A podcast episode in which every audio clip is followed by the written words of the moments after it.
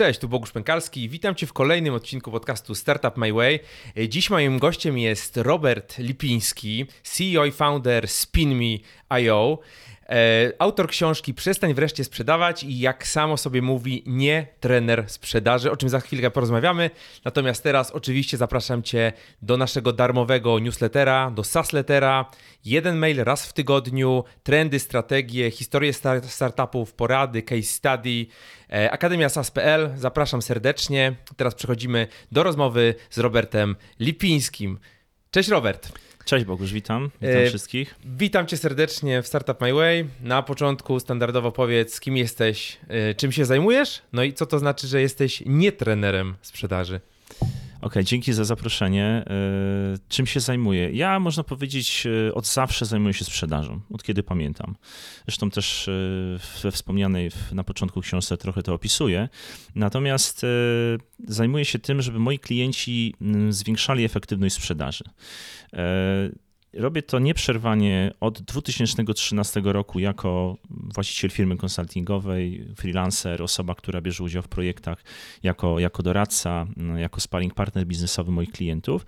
Natomiast, e, tak jak powiedziałem, sprzedażą zajmuję się od zawsze, bo pierwsze prawie kilkanaście lat mojej kariery zawodowej to była praca w e, różnych firmach, e, głównie technologicznych były to też korporacje i tam odpowiadałem za rozwój biznesu, czyli zawsze byłem takim sprzedawcą, który mm, można go nazwać hunter, tak? Mhm. czyli takim, który buduje nowy biznes, a nie taki, który obsługuje farmersko e, klientów.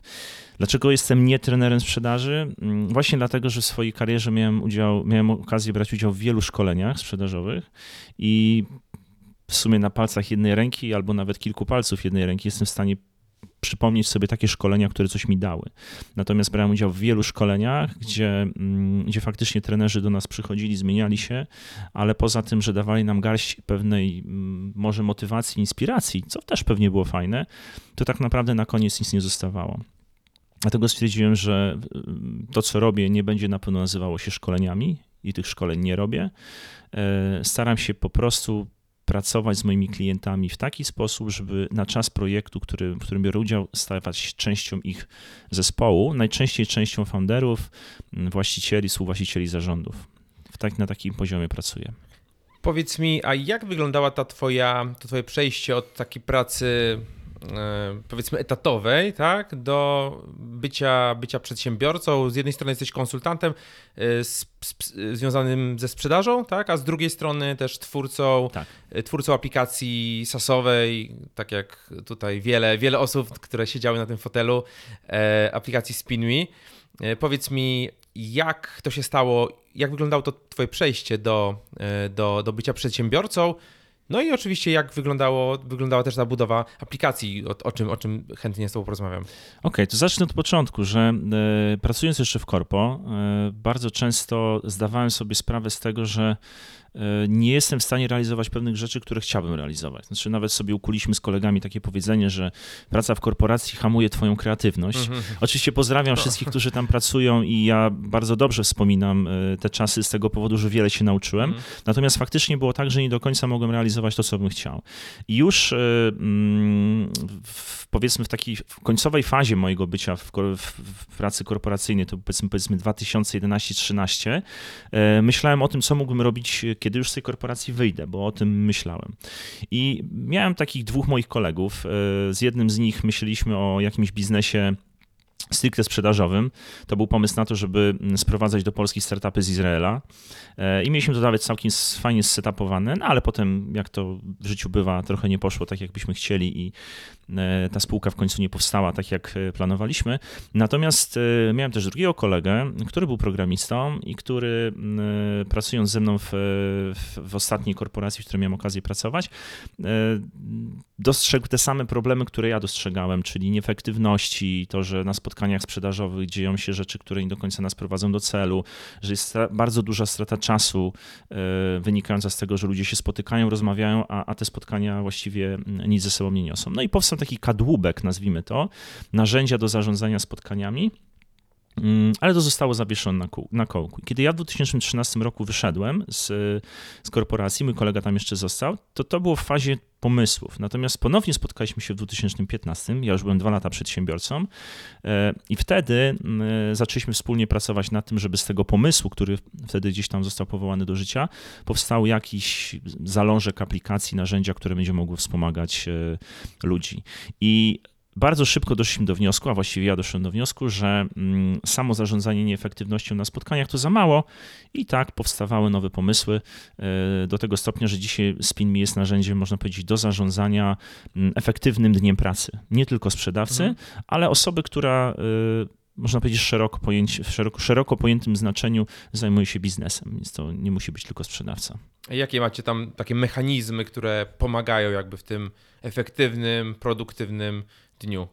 E, głównie, e, znaczy, znaczy ja bazowałem w ogóle na, na kilku rzeczach, kiedy, kiedy ten system powstawał. Oczywiście to były moje doświadczenia, o których za chwilę powiem. Druga rzecz to była pewna metodyka sprzedażowa, którą do dziś stosuję i też o niej powiem. A trzecia rzecz to taka metodyka, którą też może znacie, Getting Things Done, e, metodyka produktywnościowa. I te trzy rzeczy sprawiły, że w mojej głowie narodził się pomysł na to, jak mógłby powstać system, który będzie trochę inny niż te systemy, z mhm, którymi ja miałem mhm. okazję pracować. A uwierz mi, w swoim życiu pracowałem co najmniej na kilkunastu różnych systemach CRM-owych e, i z grubsza rzecz ujmując, większość z nich było bardzo podobnych. No więc yy, odpowiadając na Twoje pytanie, jak pomagamy? Pomagamy w taki sposób, że SpinMe staje się Twoim zaczerpniętym z Getting Things Done Daily Inboxem. Czyli staje się miejscem, w którym kiedy przychodzisz do pracy, to tam zarządzasz tymi rzeczami, które są zaplanowane na dziś, na jutro i tak dalej. Natomiast tu nie chodzi tylko i wyłącznie o kwestie kalendarzowe, mm -hmm. tylko bardziej o, ja to lubię nazywać ich egzekucję. Czyli wyobraźmy sobie, że masz w kalendarzu zaplanowane spotkanie i ono w tym kalendarzu jest, natomiast e, później to spotkanie trzeba odbyć. No więc w trakcie tego odbywania tego spotkania mm, powstają różnego rodzaju artefakty. Nie wiem, rozmawiamy o czymś, powstaje mhm. notatka, jakieś tudusy, mm, jakieś follow-upy, coś do kogoś trzeba przekazać. I e, moje doświadczenie pokazywały ta, to, że mm, są to całkowicie odseparowane światy. Czyli z jednej strony jest kalendarz, z drugiej strony jest jakieś narzędzie do właśnie robienia notatek, zarządzania spotkaniem, a oprócz tego jest CRM, w którym wpisuję wynikowo to, co się wydarzyło. Ja te rzeczy połączyłem i w momencie, kiedy rozpoczynam na przykład spotkanie z klientem bądź potencjalnym klientem, mam je w kalendarzu, egzekwuję je w SpinMe, czyli uruchamiam tak jak szachista przygotowuje się do ruchu, czyli włącza zegar, tak ja uruchamiam to spotkanie, ono sobie trwa e, i w momencie, kiedy uznaję, że to spotkanie na przykład będzie się, będzie rokowało jakoś sprzedażowo, to podpinam je pod odpowiedni mhm. kontekst klienta, lida, szansy sprzedażowej, oznaczam na którym poziomie procesu sprzedażowego jestem i po zamknięciu spotkania i zrobieniu notatki nie muszę robić już nic. I to odróżnia y, to podejście od y, tego, nazwijmy to w cudzysłowie, klasycznego, w którym ktoś robi gdzieś notatkę, a później do CRM-a wpisuje wynikowo to, y, co nazwijmy to popchnęło projekt do przodu. Najczęściej dzieje się to po fakcie. I to jest ta nieefektywność. Okej, okay, a powiedz mi, jak to w ogóle wyglądało początek takiego projektu jako founder nietechniczny, tak? Ty jesteś osobą, nie, nie, jesteś programistą, tak? Jesteś osobą e, biznesową, tak? Sprzedażową. E, I jak wyglądało? Rozumiem, że robiłeś, robiłeś to z kolegą, tak? Tak. Ta, cały ten projekt, tak, tak, który tak. jest programistą. Tak, to, to, to, generalnie było tak, że e, tak jak słusznie zauważyłeś, nie jestem e, ani inżynierem, ani programistą, nigdy z tym nic wspólnego nie miałem. Poza tym, że wiedziałem mniej więcej w jaki sposób powstają systemy od strony architektonicznej i biznesowej, bo tak jak powiedziałem, pracowałem w firmach mm -hmm, technologicznych. Natomiast tak, był mój kolega, który był programistą i który napisał, tak jak powiedziałem, taki zalążek powiedzmy aplikacji. I w tym 2015 roku, jak się spotkaliśmy, to doszliśmy do wniosku, że e, to nie jest jeszcze to, co by mogło być sprzedawalne. E, no i wtedy podjęliśmy decyzję, że zakładamy spółkę e, jako dwóch wspólników. Mhm. Adam był osobą, nazwijmy to CTO, czy nie wiem, Head of Development, no tak, tak, jakkolwiek, tak. tak był programistą. Ja miałem być tą osobą, czy typu CEO, osobą zarządzającą i rozwijającą biznes i de facto dającą pomysł na to, jak ta aplikacja ma wyglądać. No i tak to trwało przez ponad rok. E, doszliśmy do pewnego stopnia zaawansowania tej aplikacji. Adam napisał te rzeczy, które e, gdzieś tam wydawało mi się, że będzie dobrze mieć. To był końcówka 2016 roku i wtedy nasza spółka się rozpadła. To znaczy, e, doszliśmy do takich wniosków, może nie, może nie wspólnie. Adam doszedł do takich wniosków, że dla niego jest to za długo za, za długi projekt, z którego on jeszcze nie ma korzyści. Mhm. Ja bardziej w ten projekt wierzyłem biznesowo niż Adam. I Adam zdecydował po prostu, jak to programista, no, nie siedzi na ławeczce, pójść na projekt, y, który był Tak. sowicie wynagradzany. E, A ja nie byłem w stanie pokryć już potem kosztów pracy Adama. W związku z tym zostałem z takim nadbudowanym kadłubkiem. To znaczy tam już był pomysł, pomysł biznesowy gdzieś wpleciony w, tą, w ten system, ale no dosyć spaghetti, tak? I, i, I sporo takich różnych niuansów, które były znane tylko jemu. Mhm. No więc przez ponad rok albo dłużej ten system wisiał na kołku, całkowicie. Po czym e, gdzieś właśnie w 2018 roku, już chyba to było nawet, w 2018 roku spotkałem się z moim byłym klientem, e, Pawłem, e, który kiedyś był e, członkiem zarządu i dyrektorem IT w kilku dużych firmach ubezpieczeniowych. Potem założył swoją własną firmę, taką, no powiedzmy, można powiedzieć, nie tyle programistyczną, co projektową, ale w obszarze technologii IT. No i zaprosiłem Pawła do współpracy. Mm, Paweł dał mi to, że e, miałem o kogoś, kto od strony technologicznej mógł na ten system spojrzeć. E, Dał mi również dostęp do biura, do ludzi, mm, do programistów. E, W międzyczasie pozyskałem trochę środków z rynku. E, Pozyskałem nowego, jeszcze jednego wspólnika, który był typowo programistą właśnie w tej technologii, w której został napisany system. I tak rozpoczęła się jakby na nowo e, przygoda z tworzeniem SpinMe. E, myślę, że można powiedzieć spokojnie, że na nowo, bo system został praktycznie w całości przepisany e, na nowszą technologię. mm, No i w ogóle napisany w taki sposób, żeby mógł być e, w przyszłości rozwijalny. Dzisiaj system jest w takim stanie, w jakim zakończyliśmy nad nim pracować e, pod koniec 2019 roku, nawet można powiedzieć na początku 2020. Mm, Jest już w pełni produkcyjny, e, korzysta z niego w tej chwili ponad 100 osób. Rozwijamy go na razie tak bardziej ad hocowo, to znaczy, jeżeli ktoś ma jakąś taką drobną potrzebę, Mhm. to ona jest prowadzana.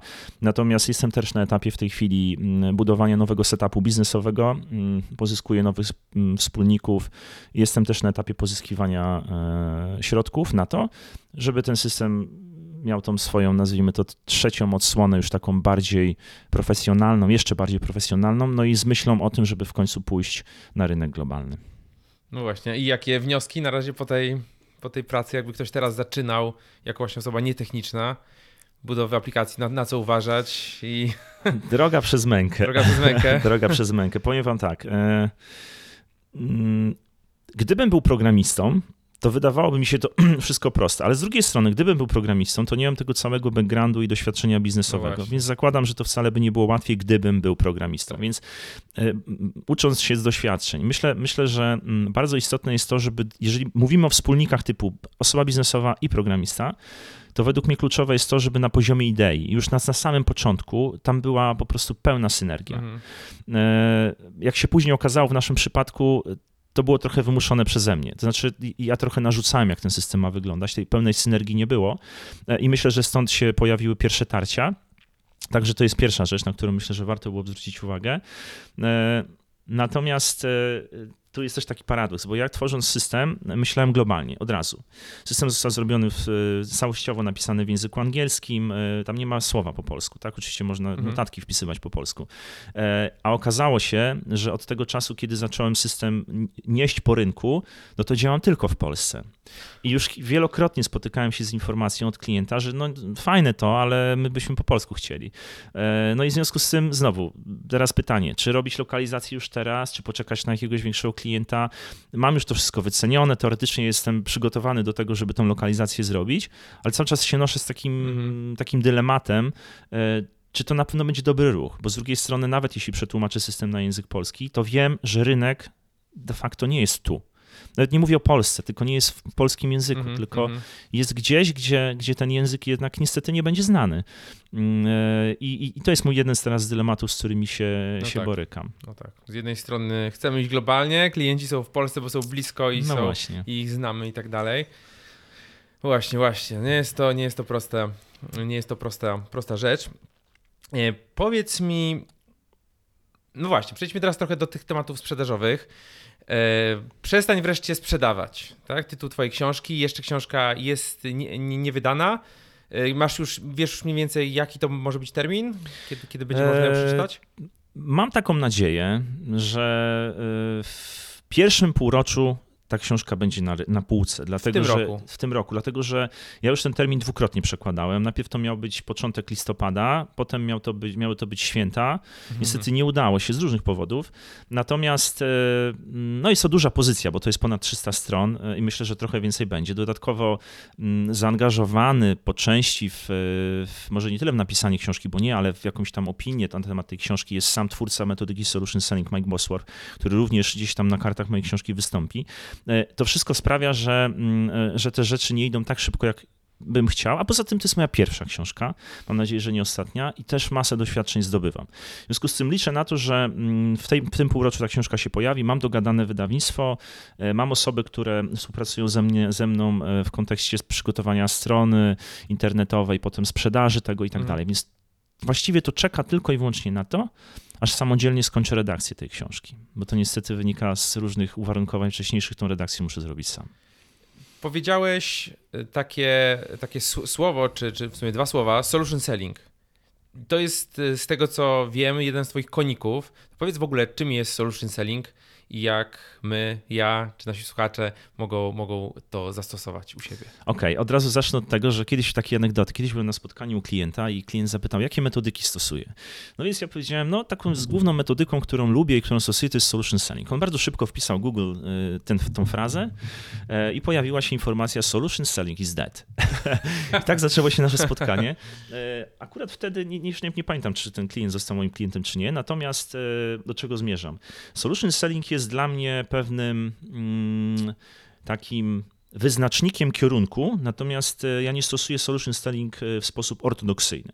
Faktycznie jest to metodyka, która powstała w latach e, wczesnych, połowie lat 80., rozwijana była przez Mike'a Boswortha do prawie roku 2000, po czym została sprzedana do Kifa Itza, który stworzył The New Solution Selling, które w jakimś sensie jest rozwijane do dzisiaj. Natomiast na podstawie tej metodyki powstało wiele innych metodyk, które do dzisiaj są stosowane chociażby w świecie korporacyjnym. Jest taka metodyka, która nazywa się Customer Centric Selling, czyli e, e, CS, Customer Centric Selling, CCS, tak? O, dobrze, już mi się pogubiło, która jest wciąż rozwijana, wciąż sprzedawana i ona też gdzieś tam jako pre prekursora, nazwijmy to, ma Mike'a Boswortha i, i tę metodykę. Mm, Ale dlaczego solution selling i, i- w ogóle dlaczego mówię o tym, skoro nie stosuję w całości? Dlatego, że jest tam kilka takich elementów mega ważnych, które mm, zaprzęgłem do swojego warsztatu sprzedażowego już jako sprzedawca. One fajnie zadziałały e, i dzisiaj dzielę się tymi najlepszymi praktykami, ale również od tej metodyki się nie odcinam. E, Zapytałeś, co my moglibyśmy zrobić, albo jak my i, i widzowie moglibyśmy w, wpleść w nasze życie sprzedażowe mm, tę metodykę. Najprościej mówiąc, y, solution selling jest całkowitym przeciwieństwem product selling. Jakby tu jest Mhm. główna różnica. Każdy z nas ma jakieś produkty, jakieś usługi, nieważne czy to jest sprzedaż podcastu, czy to jest sprzedaż, nie wiem, maszyny.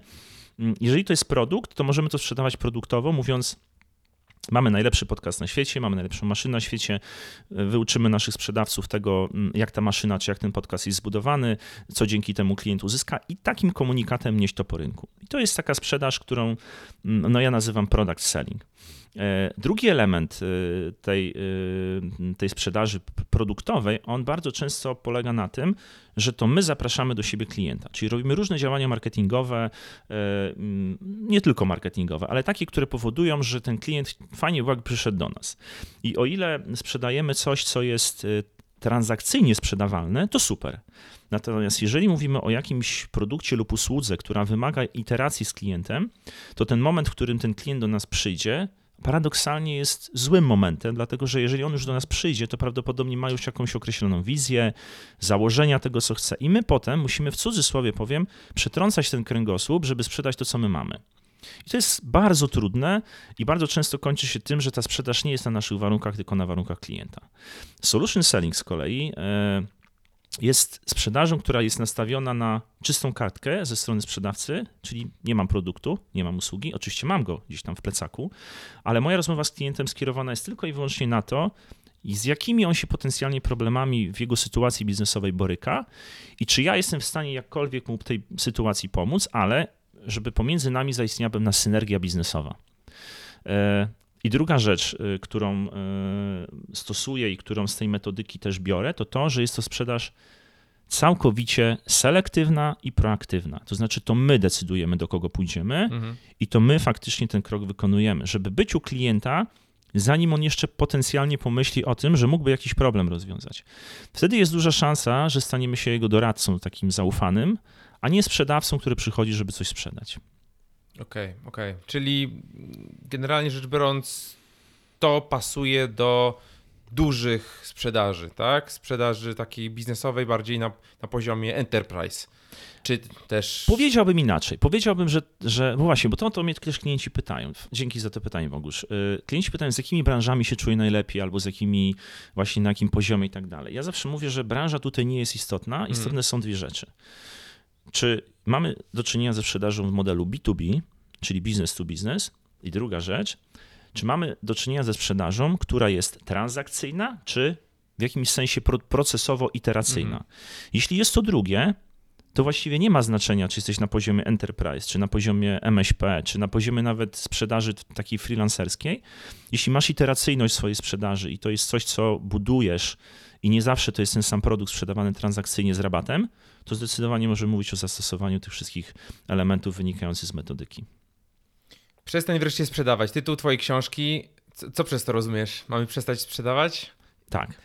E, Ale też zacznę od anegdoty. E, Dlaczego w ogóle ten tytuł? Mm, Ja jestem fanem boksu, zresztą sam e, boks trenuję i w boksie jest takie powiedzenie przestań boksować, to znaczy, znaczy przestań się bić, mhm. zacznij boksować, przepraszam. Jeśli, jeśli ktoś trenuje takie sporty walki, to wie, że jak, jak zaczyna używać siły, a nie głowy, czyli zaczyna się bić, a nie boksować, to jest bardzo źle. To znaczy, to już wiadomo, że e, prawdopodobnie e, albo zadziałały jakieś pierwotne, instynkty, albo po prostu mm, jest się słabszym od przeciwnika. Przestań wreszcie sprzedawać.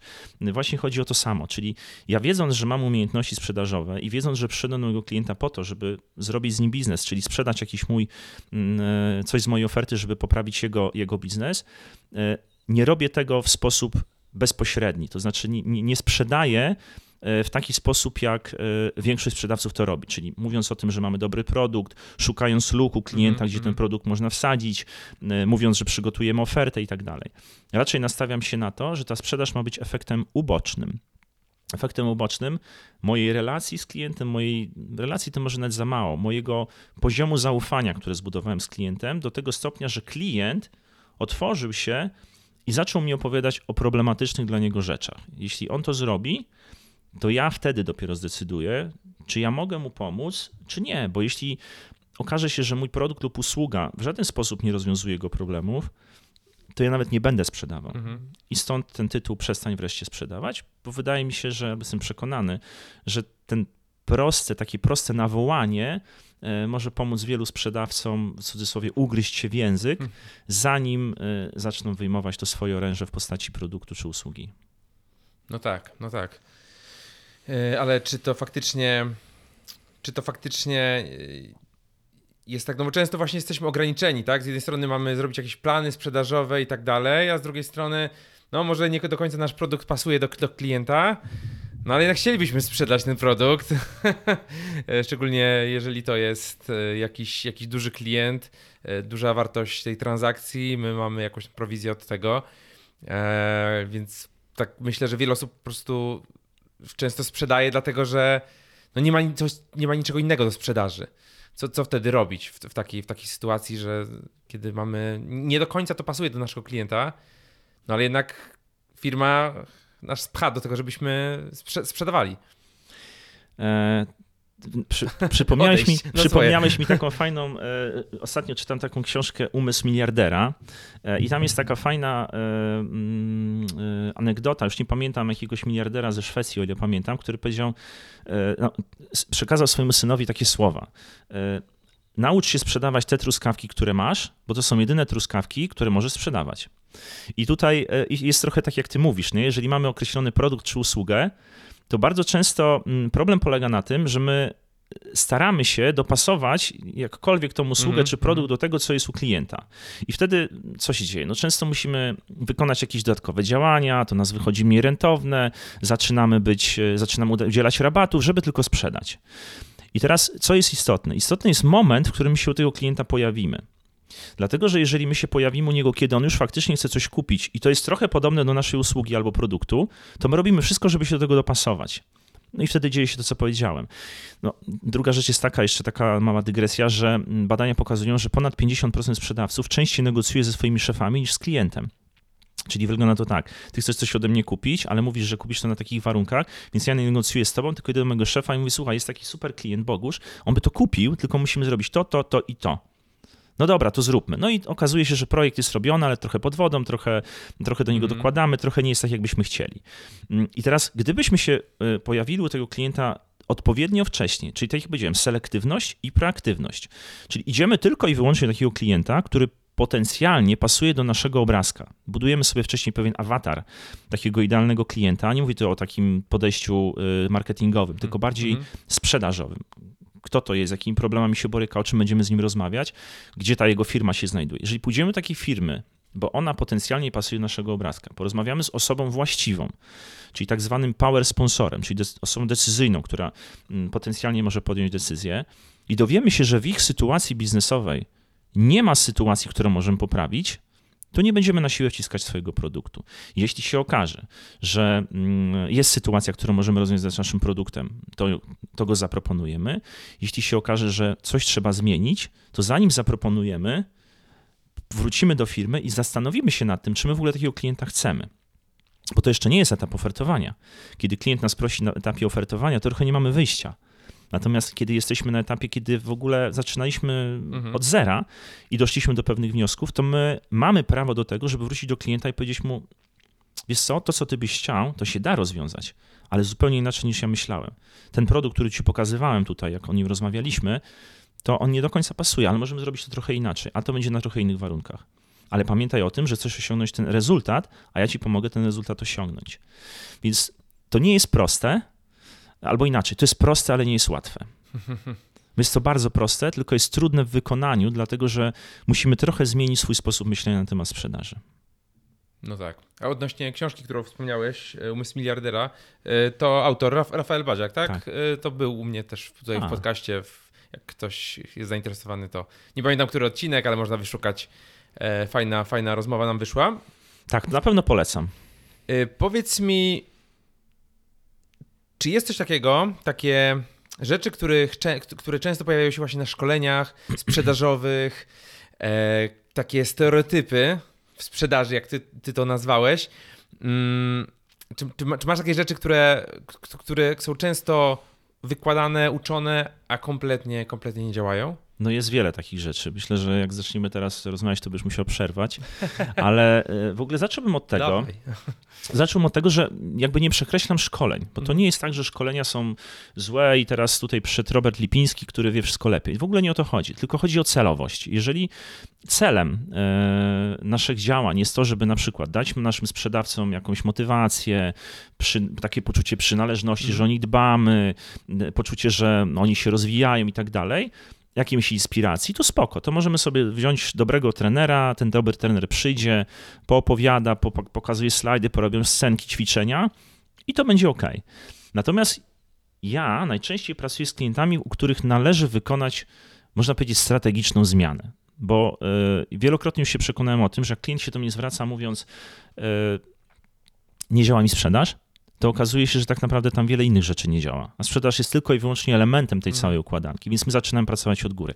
Ale żeby nie, nie, nie iść na bok. E, Czego uczą albo co się dzieje na szkoleniach, a potem może to, mm, może to albo to według mnie nie działa. E, No jest, jest takie powiedzenie na przykład, żeby, znaczy mówi się bardzo dużo o badaniu potrzeb. E, I ja uważam, że, ten, że to jest taki dosyć przereklamowany, przereklamowany element badania potrzeb, bo e, już na wejściu, jeżeli mówimy o potrzebach, to ja rozróżniam, e, znaczy ja daję zupełnie inne słowo. Ja mówię o bólu, o problemie, dlatego że mm, jakbyśmy popatrzyli na potrzebę, to można by sobie było zadać pytanie, czy zaspokajasz wszystkie swoje potrzeby. Ja nie wiem, ja za wszystkich nie zaspokajam. Myślę, że, Tak, tak. że nikt wszystkich potrzeb nie zaspokaja. I problem polega na tym, że jeżeli my chcemy usłyszeć, że klient ma jakąś potrzebę, to my ją w cudzysłowie wygenerujemy. Nawet niektórzy trenerzy uczą generowania potrzeb, czyli takiego prowadzenia rozmowy, żeby klient wpadł na taki tok myślenia, żeby wygenerować u niego potrzebę. Tylko, że co się wtedy dzieje? No prawdopodobnie ten klient, który taką potrzebę zostanie, taka potrzeba zostanie mu wygenerowana, mm, po skorzystaniu z naszej oferty może czuć się lekko rozczarowany. To jest pierwsza rzecz. Druga rzecz jest taka, że jeżeli to jest wygenerowana potrzeba, to wielokrotnie się zdarzało i mi, i zdarza się moim klientom i sprzedawcom, z którymi mam okazję pracować, że klient w pewnym momencie się rozmyśla. To znaczy dochodzi do wniosku, że może to i fajne, ale chyba nie teraz. Albo nie wiem, proszę przyjść za pół roku, albo nie mam na to budżetu, albo zrobię to sam. Jednym słowem, potrzeba generuje, według mnie, generuje coś takiego, co ja nazywam wishful thinking, czyli takie myślenie życzeniowe. My byśmy pewne rzeczy chcieli, ale niekoniecznie musimy je zrobić. I teraz gdzie jest różnica? Różnica jest taka, że jeżeli mówimy o problemie, czy nazwijmy to chociażby wyzwaniu, czy bólu, to on powoduje konkretną konsekwencję zaniechania działań. Jeśli brakuje konsekwencji zaniechania działań, to znaczy, że pewnie jest to potrzeba, a jeśli to jest potrzeba i brakuje konsekwencji mhm. zaniechania działań, to sprzedaż będzie, y, nazwijmy to, y, trochę na siłę. Także to jest taki jeden, jeden z elementów. Druga rzecz, która y, bardzo często się pojawia na, na szkoleniach sprzedażowych, to jest kwestia związana z, z, odpowiedzią na ofertę klienta. znaczy, przygotowywani jesteśmy do tego, jak tę ofertę przygotować, ile czasu powinno upłynąć od spotkania, żeby tą ofertę i tak dalej, i tak mhm. dalej. W ogóle cały taki element związany z ofertą. No i ja na przykład y, pracując z moimi klientami mówię zupełnie odwrotnie. W ogóle nie składamy ofert, znaczy nie wysyłamy ofert. Oferta może zostać wysłana dopiero wtedy, kiedy klient po drugiej stronie ją w całości zaakceptuje. Czyli czego to wymaga? Wymaga kroku pośredniego pomiędzy przygotowaniem oferty a jej wysłaniem. Dlatego, że jak my tą ofertę wyślemy, to najczęściej zdarza się tak, że mm, tracimy kontakt z klientem, tracimy kontrolę. Klient może przestać odbierać telefon. Zresztą jesteśmy na musiku, bo mm -hmm, musimy się mm -hmm. do niego dobijać. To jest niekomfortowe. On może wcale nie chcieć nie odebrać od nas telefonu, ale po 15 próbach, kiedy naprawdę zastaniemy go w trudnej sytuacji, w końcu zablokuje ten telefon. W związku z tym te kwestie związane z ofertami to jest, y, to jest taki kolejny, kolejny element. Wiele rzeczy. Na przykład, y, nie wiem, na szkoleniach sprzedażowych bardzo często to wygląda tak, że trener przychodzi z jakąś określoną agendą. To znaczy, ma na przykład slajdy na dwudniowe szkolenie. Mm, I przekazanie tych informacji w ciągu dwóch dni pewnie jest możliwe. Natomiast y, zakładam, prawie zawsze tak jest, że ta wiedza, która jest zawarta na tych, nie wiem, 50 slajdach i przekazana mm, człowiekowi w ciągu mm -hmm. dwóch dni, no to co najwyżej w efekcie Pareto może zadziałać, tak? Czyli 20% ludzi coś weźmie i jeżeli weźmie, to weźmie 20% z tych 100, które tam zostały pokazane. W związku z tym y, elementem takim, bym powiedział, kluczowym, y, dla których uważam, że szkolenia nie działają, takie typowe szkolenia sprzedażowe, jest to, że w tak krótkim czasie nie jesteśmy w stanie dokonać zmiany mindsetu drugiego człowieka. De facto musi nastąpić zmiana sposobu myślenia, żeby pewne rzeczy właśnie weszły e, do dnia codziennego, a jak wejdą do dnia codziennego, to żeby stały się nawykiem.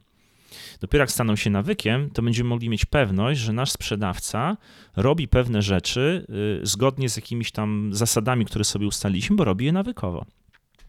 Kolejna rzecz, e, myślę, że bardzo ważna, to to, to że jeżeli mm, inaczej, kiedy przychodzi szkoleniowiec do firmy, to bardzo rzadko ma możliwość przeanalizowania bardzo dogłębnie y, sytuacji tej firmy w takim znaczeniu, czy my tam stosujemy proces sprzedaży, jaki proces stosujemy, czy on jest optymalny, czy nie. Moje doświadczenia pokazują, że tego się po prostu nie, często nie robi, a jeszcze więcej, bardzo często firmy w ogóle nie mają procesu sprzedażowego. W związku z tym trudno sobie wyobrazić, żeby wyszkolić człowieka ze sprzedaży, kiedy on e, no, nie ma jakiegoś e, drogowskazu, który miałby podążać tak, w postaci mm -hmm. procesu sprzedażowego. E, ogólnie rzecz biorąc, według mnie szkolenia sprzedażowe bardzo często mm, uczą takich, w cudzysłowie powiem, trików. Uczą podejścia typowo takiego stereotypowego, gdzie mm, klienci są już na to, na wyczuleni. Klienci wiedzą, czego się z czego się szkolą sprzedawcy, do tego stopnia, że swoich zakupowców szkolą na odwrót. E, Taka Mhm. zabawna historia się kiedyś nam przydarzyła, e, to było chyba w 2005 albo 2006 roku, kiedy mieliśmy mm, szkolenie z taką firmą, która na koniec e, tych wszystkich szkoleń przygotowała nam taki zestaw, taki, taką książeczkę, gdzie były takie najważniejsze punkty z tego, co tam się e, w Mhm. tym szkoleniu działo. No i była taka sytuacja, że jakiś z moich kolegów, jeden z moich kolegów spotkał się z klientem, który miał taką samą książeczkę od tej samej firmy, tylko w drugą stronę, w sensie dla zakupowca. To było bardzo zabawne, bo, bo jeden, y, to jakoś tam w rozmowie wyszło, y, jeden miał jedną książeczkę, drugi miał drugą.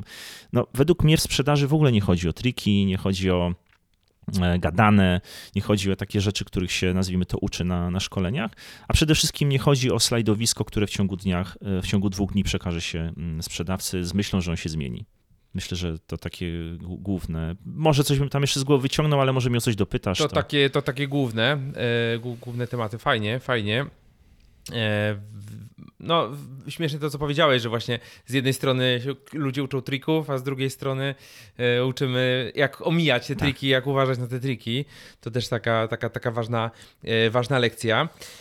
Okej, dobra, to taki kolejna, kolejna rzecz w sprzedaży, czyli tak zwany lejek, lejek sprzedaży. Co przez to w ogóle rozumiesz? Jak można zbudować taki, taki lejek i jak, e, jak nim zarządzać? No i czy, czy firmy to robią? I, I co robią źle w tym, bo na pewno, na pewno będziesz miał coś takiego, co, na co, na co warto, warto, warto uważać. E, Znowu zacznę od e, takiego, od, od historii jakiegoś mojego, jednego z moich klientów, bo teraz ostatnio realizuję projekt e, u klienta, gdzie e, na pierwszym czy drugim warsztacie pojawiła się, pojawiło się pytanie, co to właściwie jest ten lejek? To w ogóle mnie zdziwiło, no bo organizacja sprzedażowa, na sali e, właściciele, mm, dyrektor sprzedaży, sześciu czy siedmiu sprzedawców i oni pytają, co to jest lejek, Hmm. okej? Ale tak sobie pomyślałem, że czy to Ciekawe. dobrze, nie? Bo, bo coś chciałeś skomentować? Bo Nie, nie, mówię, że ciekawe, że, Tak, że to jest te- coś takiego oczywistego nawet. tak by się mogło wydawać. Natomiast powiem szczerze, że mi się wydaje, że dzisiaj lejek przeszedł bardziej do marketingu. Mhm. E, Wszyscy mówią o lejkach, e, o, o budowaniu tego skorowania klienta na stronie internetowej, gdzieś tam to wpada, lead się generuje i tak dalej. To wydaje mi się, że to klienci rozumieją bardziej niż taki typowy lejek sprzedażowy. No i teraz e, pomyślałem sobie, że skoro tak jest, to bardzo dobrze dla mnie, no bo mam co robić. Ale z drugiej strony to też pokazuje, mm, że albo inaczej, jak dużo jest do zrobienia i jak wiele rzeczy może w firmie być ro- robione nie tak, jak powinno być robione. W sensie nie ma tam pewnej optymalizacji. Ostatnio miałem okazję obejrzeć e, taki filmik na, na YouTubie, gdzieś tam reklamowany na LinkedInie jednego z moich takich znajomych trenerów sprzedaży. No i powiem szczerze, ponownie się rozczarowałem, bo jako pewna prawda objawiona został pokazany lejek, z którego on zresztą sam, sam korzysta. E, I, I dla mnie to jest taki basic, to znaczy to wszystko, co tam jest, jest prawdziwe, nie? Tam nawiązanie kontaktu, mm, e, rozmowa, analiza, e, przygotowanie oferty, złożenie, negocjacje, to wszystko się niby pojawia w tym lejku. Tyle tylko, że kluczowe jest tak naprawdę to, znowu, jaki jest cel naszego lejka i jaki za lejkiem kryje się proces. Bo jak wpiszesz sobie w internecie, nie wiem, etapy procesu sprzedaży albo etapy lejka, to mniej więcej to, co powiedziałem przed chwilą, czyli te tam Mhm. wymienione, one się pojawią. Tyle tylko, że pra- praktycznie w każdej organizacji będą inne kamienie milowe, które dzieją się pomiędzy tymi etapami. I na to już bardzo wiele firm nie zwraca uwagi, albo nawet o nim nie wie. O tym nie wie. I druga rzecz, y, jeśli chodzi o lejek, y, to mm, wielokrotnie mi się zdarzyło, y, pracując z klientami, zresztą sam to w swoich ceremach, w których pracowałem, widziałem, że bardzo często, pomimo tego, znaczy oprócz tego, że lejek jest odizolowany od procesu, to lejek właściwie jest również odizolowany od najważniejszej rzeczy, która w nim powinna być, czyli prawdopodobieństwa realizacji. Czyli na przykład, jeżeli mamy etap pierwszy, no to powinniśmy mieć prawdopodobieństwo realizacji, nie wiem, 0 albo 10. Kiedy mamy etap realizacji tego, Mhm. tej sprzedaży, na, nie wiem, powiedzmy 10, ostatni, no to tam powinno być prawdopodobnie 90 albo 100. No i to jest logiczne. Natomiast e, spotkałem się z czymś takim, że jeden z moich kolegów, który mm, kiedyś przestał być sprzedawcą, poszedł pracować do firmy jako dyrektor sprzedażowy, poprosił mnie o taką konsultację przy kawie. I tak mówi, słuchaj, mam prezentację dla zarządu, y, muszę im mm, pokazać jakiś plan, jakąś strategię zbudować. Mówi, dobra, no to po, pogadamy, nie? Pokaż mi tego CRM-a, Mhm. y, na, których ludzie, na którym twoi ludzie pracują, zobaczymy, co tam jest w ogóle, może coś nam przyjdzie do głowy. No i tak patrzę na te, na te wpisy w tym crm i tam jest, powiedzmy, sprzedawca Kowalski, yy, szansa sprzedażowa 1 i tam jest napisane yy, etap sprzedaży 1 czy tam 2, prawdopodobieństwo realizacji 70. Drugi ma na przykład tam, nie wiem, etap sprzedaży 3, prawdopodobieństwo 10. Czwarty ma etap sprzedaży 7, a prawdopodobieństwo sprzedaży 10. I ja mówię, w ogóle o co tu chodzi? Mówi, ale jak o co chodzi? Yy, Mówi, no dlaczego tak jest? No bo to zależy od sprzedawcy, to sprzedawca ma wiedzę. Mhm. Wiesz, Robert, tutaj y, ten sprzedawca zna prezesa bardzo dobrze. No więc to, pomimo tego, że dopiero zaczął z nim rozmawiać, no to już określił prawdopodobieństwo na 70.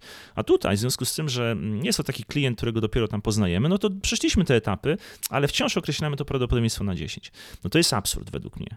No bo y, jeżeli Z logicznego punktu widzenia ma to jakiś sens, nie? z logicznego punktu widzenia ma to jakiś sens, ale powiedz mi, jak byś prognozował sprzedaż, mając taki lejek? No tego się nie da zrobić. I teraz nie? przemnóż to przez 10 sprzedawców w terenie. Tak.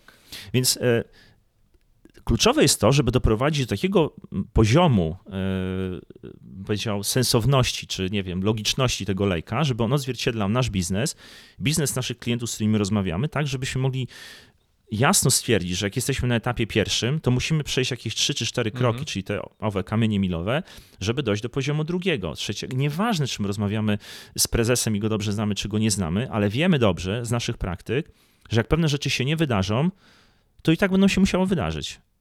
No I teraz, jeżeli na przykład ktoś składa ofertę na pierwszym etapie, bo ktoś go o to poprosił, to naturalne jest to, że ta oferta będzie podlegała kilkunastu albo kilku iteracjom, będziemy ją dogrywać, będziemy dyskutować. Równie dobrze można to było zrobić na początku, zanim tę ofertę złożymy. W związku z tym poukładanie e, etapów to jest jedna rzecz, ale określenie kamieni milowych, które mogą być unikalne dla każdego klienta, to jest coś w ogóle e, najważniejszego według mnie. I teraz, jeśli to wszystko jeszcze połączymy z mm, prawdopodobieństwami, które występują na poszczególnych etapach, Mhm. a dodatkowo zaprzęgniemy do tego jakiś system informatyczny, no to wtedy będziemy mogli zacząć prognozować. W przeciwnym razie to jest trochę jak, wiesz, gruby palec. No właśnie, a jak ważny jest ten, ten system? Tak? Czy, czy ważny, jest, ważny jest wybór narzędzia, czy może zaczynać w ogóle bez narzędzia i nie wiem, wystarczy nam Excel? E, jak podejść do kwestii, do kwestii narzędziowych i może jakieś rekomendacje od ciebie, z czego, z czego skorzystać? I no właśnie, czy sam wybór systemu jest ważny, czy konfiguracja tego systemu? Trzeba jakichś ekspertów z zewnątrz y, ściągać, czy, czy zrobić to samemu? Jak, jak podejść, podejść Zakładam, do tego? że wszystkie- kiedy to w ogóle robić? Zakładam, że wszystkie rzeczy, znaczy wszystkie y, możliwości, których powiedziałeś, są możliwe. Znaczy, tak, tak. Jak- Różnie to bywa. Natomiast e, ja chyba bym był zdania, że ważniejsza jest postawa człowieka, postawa ludzi, sposób myślenia, strategia, proces niż narzędzie. I wielokrotnie spotykałem się, to jest taki też jeden z pomysłów, który, e, znaczy jedna z, jeden z elementów, który był pomysłem na stworzenie Spimi, o tym Mhm. zaraz powiem. Zdecydowanie uważam, że jeśli ma się system CRM, a nie ma się procesu sprzedaży, to tak jakby się miało samochód, a nie miało benzyny. No można sobie wsiąść w garażu, tam bzi, bzi porobić, nie radyjko włączyć, po, po, potrąbić, natomiast nie do tego służy samochód. I do, nie do tego służy CRM. CRM według mnie powinien służyć do tego, żeby z powodzeniem i w sposób dokładny prognozować rozwój naszego biznesu. To w korporacjach nazywa się for- forecast accuracy, czyli taka dokładność prognozowania. Natomiast jeżeli mamy system najlepszy na świecie, nie wiem, z pierwszej tam piątki czy jakkolwiek, ale nie mamy tego, co, co, o czym powiedziałem, czyli mamy procesu, a sprzedawcy mają podejście typowo produktowe i nie, nie do końca potrafią w sposób biznesowy, nazwijmy to, konsultatywny, sprzedawać te nasze produkty i usługi, to ten system nam niczym nie pomoże. Dlatego też y, w wielu moich projektach y, na początku pojawiał się lejek sprzedaży budowany w Excelu. Albo polecałem system jakiś e, informatyczny, który pomagałem wdrażać i ten, ten lejek i ten proces Mhm. ustawiać. I to był jeden z pomysłów, dla których e, powstało SpinMe, bo stwierdziłem, skoro mam, ko- sk- skoro po moich projektach projektuję lejek, projektuję proces i potem go odzwierciedlam w Excelu, albo polecam system X, z którego w cudzysłowie nic nie mam, no to Tak. może lepiej mieć coś własnego. I to był taki, e, taki jeden też z driverów, dlaczego w SpinMe się znalazły te elementy sprzedażowe.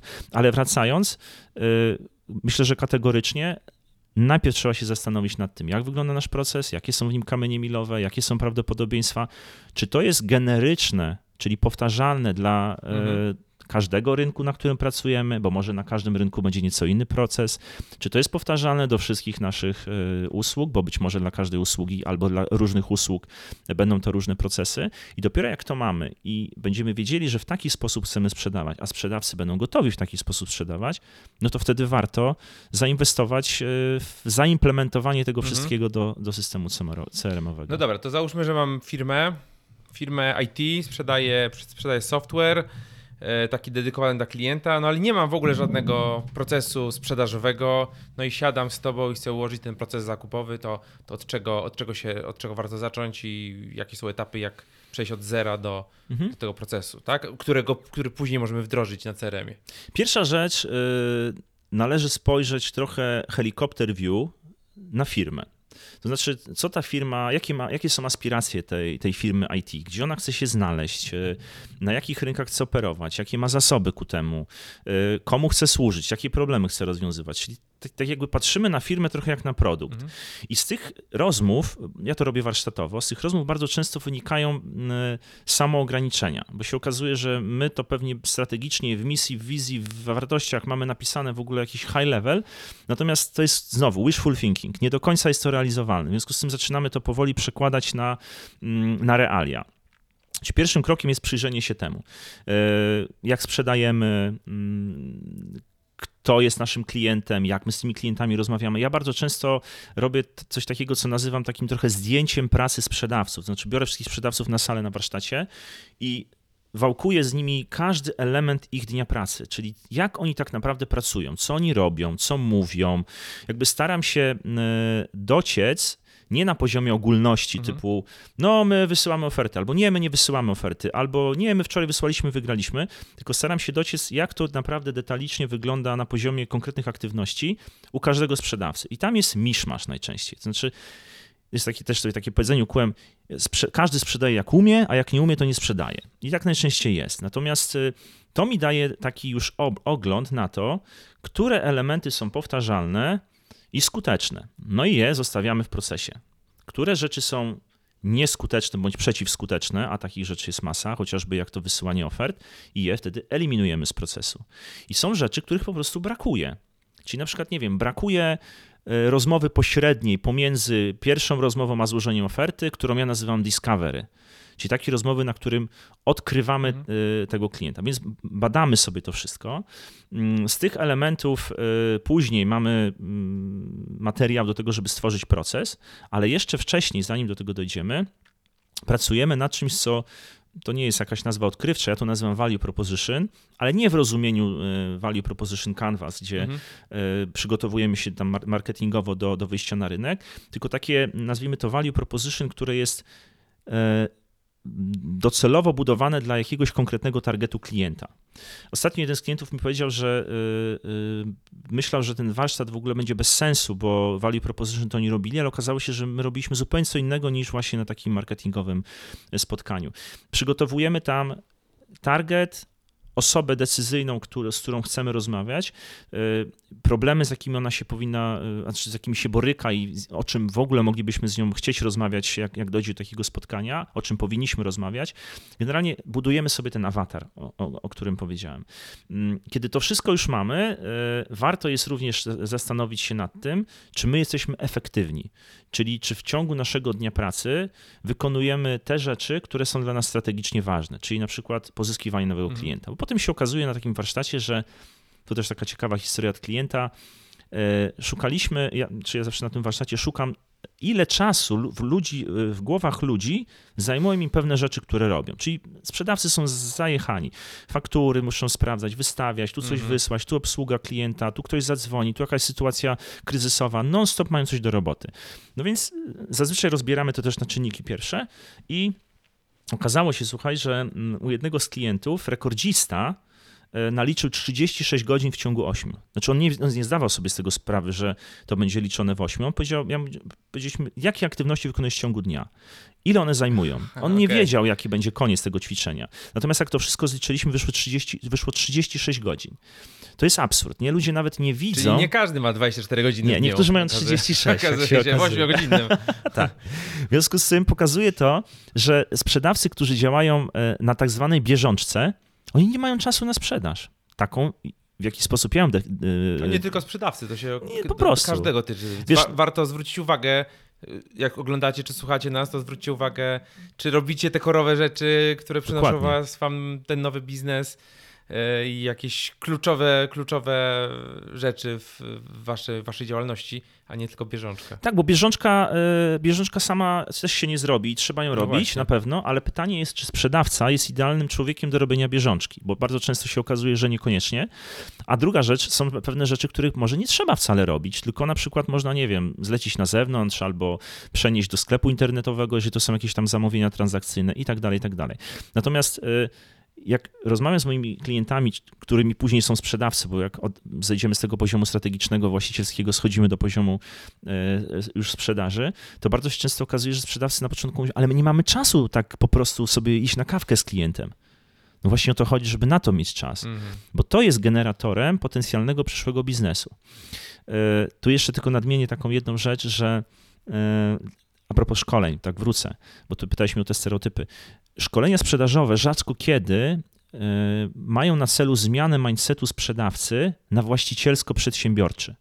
A według mnie clue jest tutaj, że jeśli sprzedawca będzie myślał jak właściciel, jak przedsiębiorca, to zdecydowanie bardziej prawdopodobne będzie to, że będzie w ten sposób sprzedawał, bo będzie sam za siebie odpowiedzialny i będzie każde spotkanie traktował tak, jakby faktycznie rozwijał swój Mhm. własny biznes. Nie wiem, czy mi wątek gdzieś nie uciekł e, a propos ostatniego twojego pytania, ale chyba, chyba Nie, odpowiedziałem. Wydaje mi się, wydaje mi się że, że, Okej. że, że mamy to. Mm, No właśnie, sprzedawcy. Sprzedawcy. Kiedy w ogóle e, zatrudniać sprzedawców? Jak to robić? Jak ich wynagradzać? I jak mierzyć ich pracę też? Mam teraz taki projekt u jednego z klientów, gdzie sprzedawca, najlepszy sprzedawca został dyrektorem sprzedaży. To jest w ogóle bardzo częste. Nie będę teraz mówić, czy jest dobre, czy złe, ale bardzo częste na rynku. I to powoduje, że, że później. Od razu po tym twoim e, dodatku nie będę mówił, czy to jest dobre, to złe. Wnioskuję, że to jest złe. No, yy, wiecie, nie czy- zawsze dobre. Nie zawsze dobre, dlatego że to są zupełnie inne umiejętności. Okej. Znaczy, jeżeli ktoś jest sprzedawcą, a ma nagle budować zespół i e, inaczej, jeżeli byłbyś dobrym piłkarzem, to nie znaczy, że byłbyś dobrym trenerem. Tak? Możesz świetnie strzelać bramki albo świetnie dogrywać, czy być, nie wiem, obrońcą przecinakiem, ale niekoniecznie będziesz dobrym trenerem i takich przykładów jest bardzo wiele. Nie? No Coach to jest- analogicznie jest w programowaniu, gdzie Dokładnie. doświadczony programista zostaje team liderem i nagle firma traci dobrego programistę, a dostaje słabego lidera. Dokładnie to samo e, można powiedzieć o sprzedaży. Tracimy super sprzedawcę, zyskujemy słabego lidera. I teraz nad tym liderem trzeba popracować.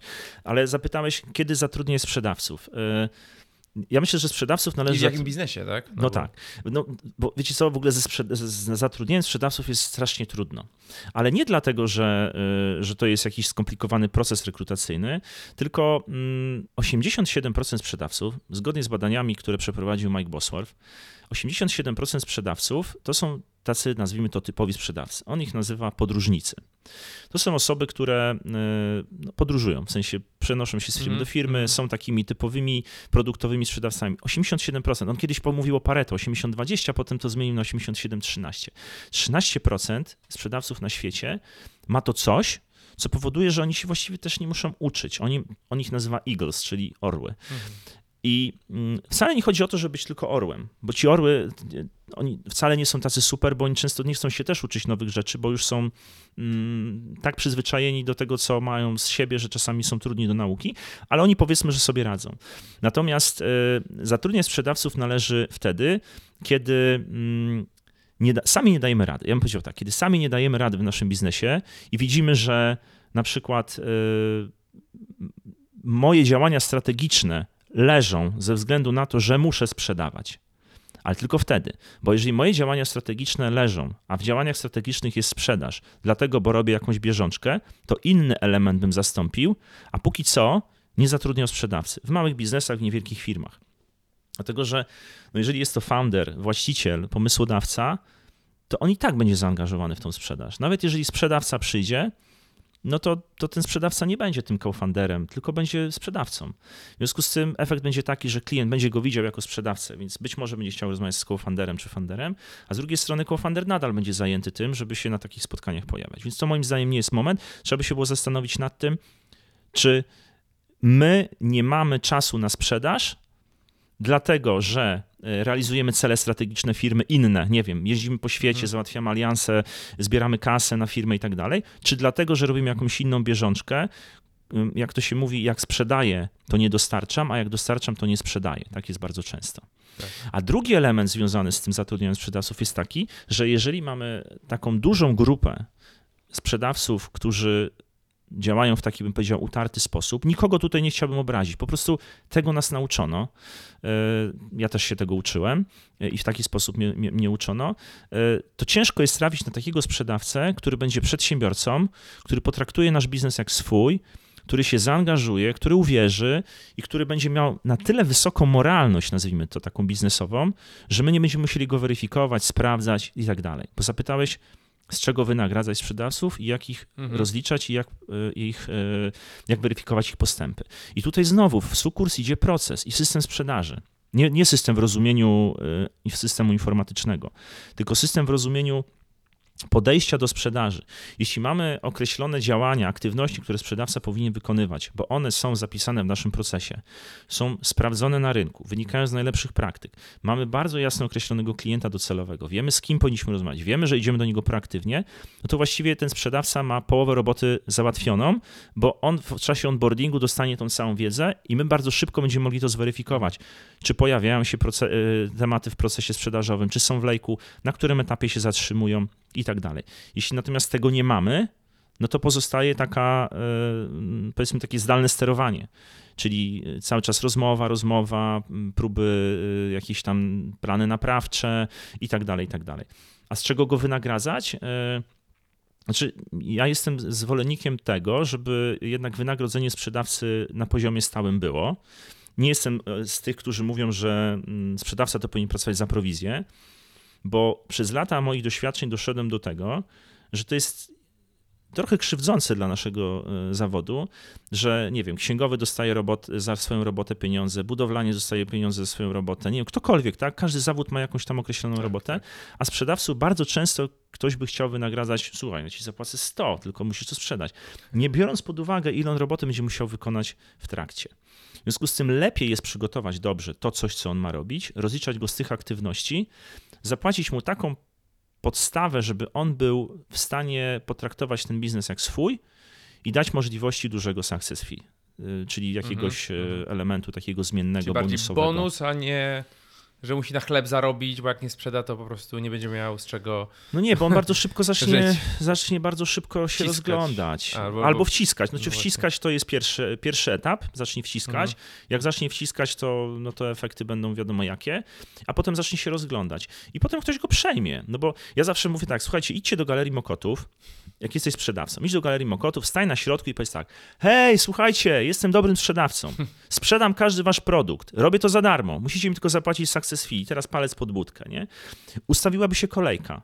Tak. Bo każdy by chciał takiego sprzedawcę. Natomiast jeżeli sprzedawca nie będzie moim zaufanym partnerem y, w biznesie, w moim własnym biznesie, tylko będzie w cudzysłowie tylko sprzedawcą, to też nie będzie dobrze, bo on, on nie, nie, nie zacznie się zachowywać jak, jak właściciel biznesu, tylko będzie robił to, czego się od niego wymaga, a nie to, czego on mógłby sam wymagać od siebie.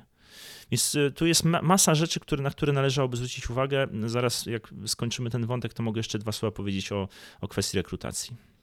I to jeszcze pytanie, taki, taki follow-up przed, przed tą rekrutacją. E, powiedz mi, jak stwierdzić, czy to zatrudniłem sprzedawcę, jak stwierdzić, czy to sprzedawca jest słaby, czy mój proces jest słaby, czy produkt jest słaby, Mhm. tak? Bo na- w każdym z miejsc może być problem, ale ja nie, nie wiem, bo ja nie mam doświadczenia, tak? I ja zatrudniłem sprzedawcę, miał sprzedawać, nie sprzedaję. Okej.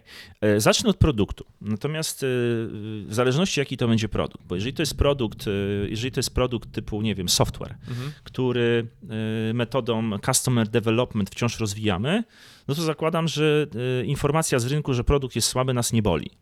No bo jesteśmy na etapie customer development, Mhm. zbieramy informacje od klienta po to, żeby ten e, pro, pro, pro- projekt czy system się zmieniał. Natomiast jeżeli mamy skończony produkt, całkowicie skończony, nie wiem, gotowy samochód albo nie wiem, gotowe truskawki, cokolwiek, mm, no to feedback z rynku, że produkt jest zły i my go musimy zmienić, bardzo często nie jest tak naprawdę takim feedbackiem, tylko to jest feedback klient, do którego poszliśmy, de facto albo nie pasował do naszego produktu lub usługi, albo nie był na tym etapie, na którym mógłby, go kupić, albo może faktycznie w ogóle go nie potrzebować, bo problem leży zupełnie gdzie indziej. I tutaj znowu przywołam te truskawki, tak? Sprzedajesz te truskawki, które masz, bo innych i tak nie możesz sprzedać. No tak. I według mnie jednym z kluczowych excuse'ów praktycznie każdego zespołu sprzedażowego jest to, że narzekają na produkt. Mówią, słuchaj, gdybyś miał to, gdybyś no tak, miał to, tak, jeszcze tak. doróbmy to, to my byśmy to sprzedawali. Mam przykład klienta, który powiedział, OK, nazwijmy go Janem, tego sprzedawcę. Dobra, Jan, e, Dostaniesz to, czego potrzebujesz. Zrobimy to. Został stworzony nowy produkt, to jest firma produkcyjna. Został stworzony nowy produkt, zamówiona nowa maszyna e, do produkcji, cała linia produkcyjna postawiona pod to i nic.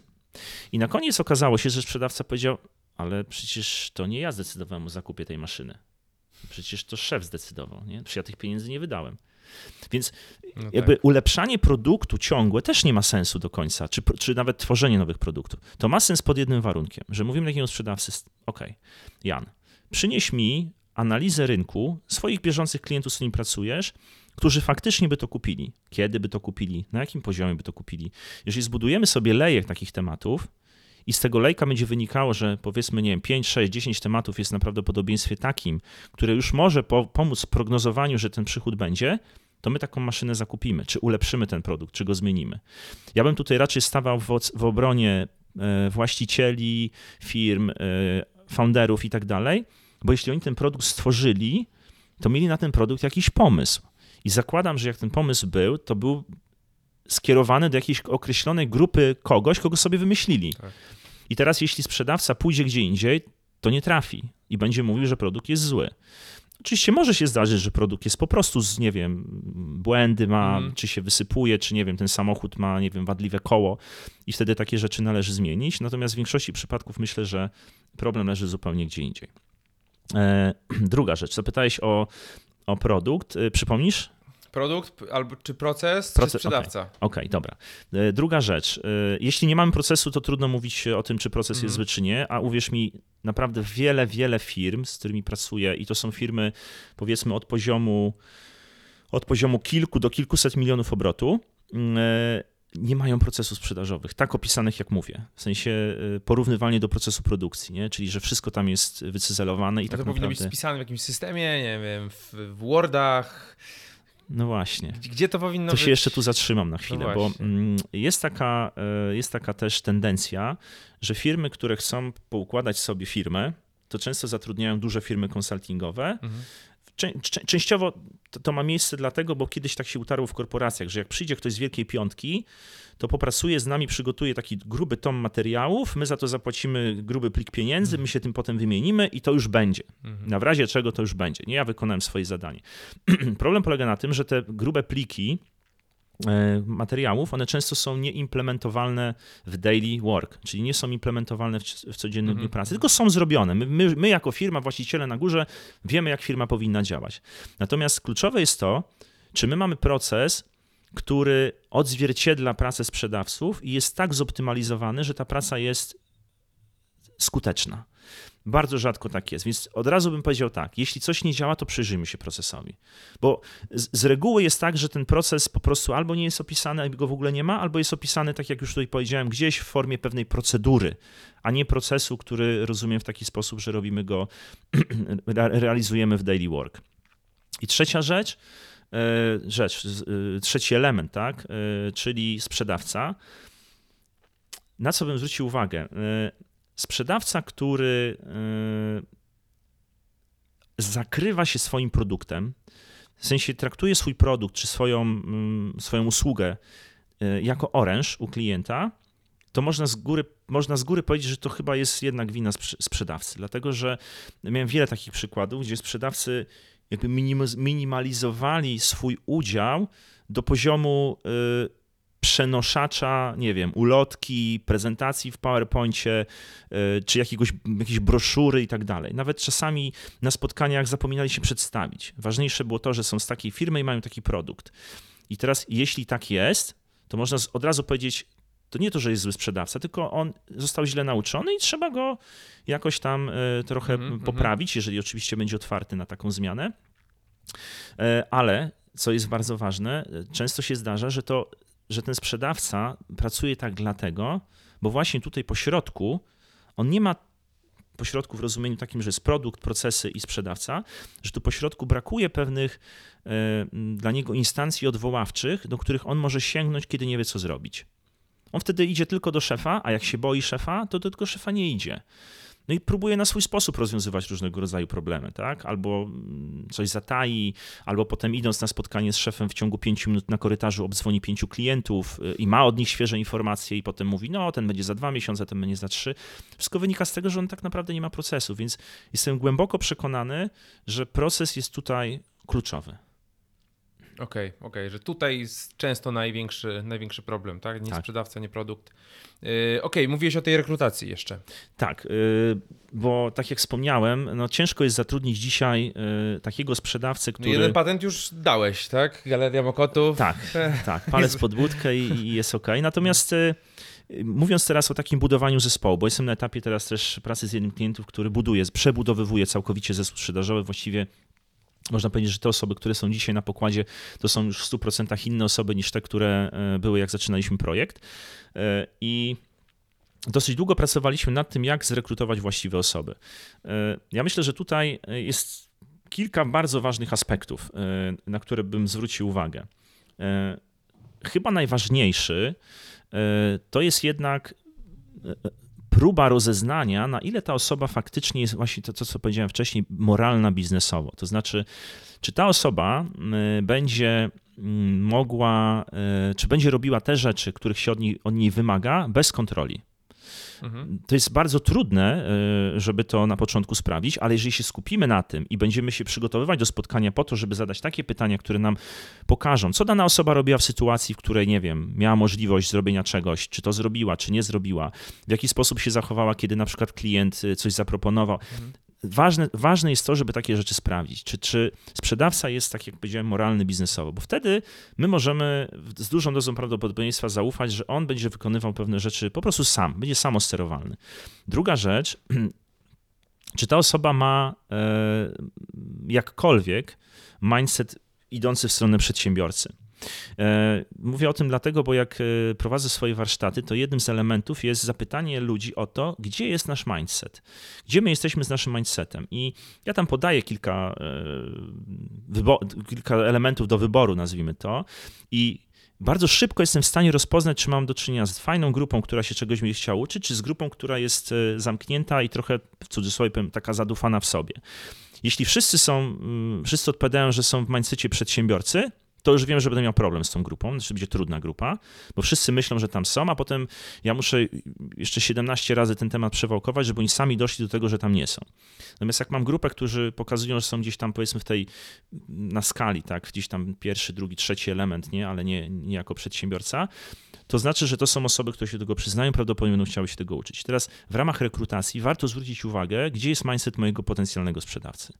Im bliżej przedsiębiorcy, tym lepiej. Mhm. Mm, i trzecia rzecz, y, no to mm, generalnie myślę sobie, że warto takiego sprzedawcę y,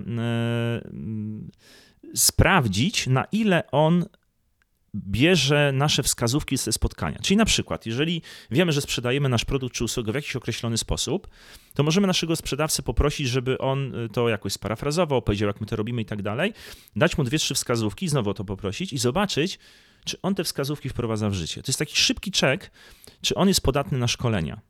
Bo zakładam, e, może to jest, zakładam to złe słowo, ale rzadko kiedy można zatrudnić takiego super ociosanego, już przygotowanego do naszego biznesu sprzedawcę, który wejdzie, pójdzie i wszystko będzie, wszystko będzie super. Mhm. Bardzo często są z tego powodu problemy, bo, no bo my za niego płacimy, on nie przynosi takich efektów, jakby chciał, my, my nie mamy czasu, żeby na, na, to czekać i tak dalej. W związku z tym warto sprawdzić, czy on jest podatny na szkolenia, na szkolenia, na, na wiedzę, czy on jest podatny na zmianę. To jest na pewno, na pewno ważny y, element. I ostatnia rzecz, my musimy wiedzieć, czy nas na tego sprzedawcę stać. E, I chyba od tego my też jeszcze tak naprawdę zaczął w ogóle rozpoczęcie rekrutacji, bo jeżeli nas stać na dwa miesiące pracy sprzedawcy, to nie róbmy rekrutacji.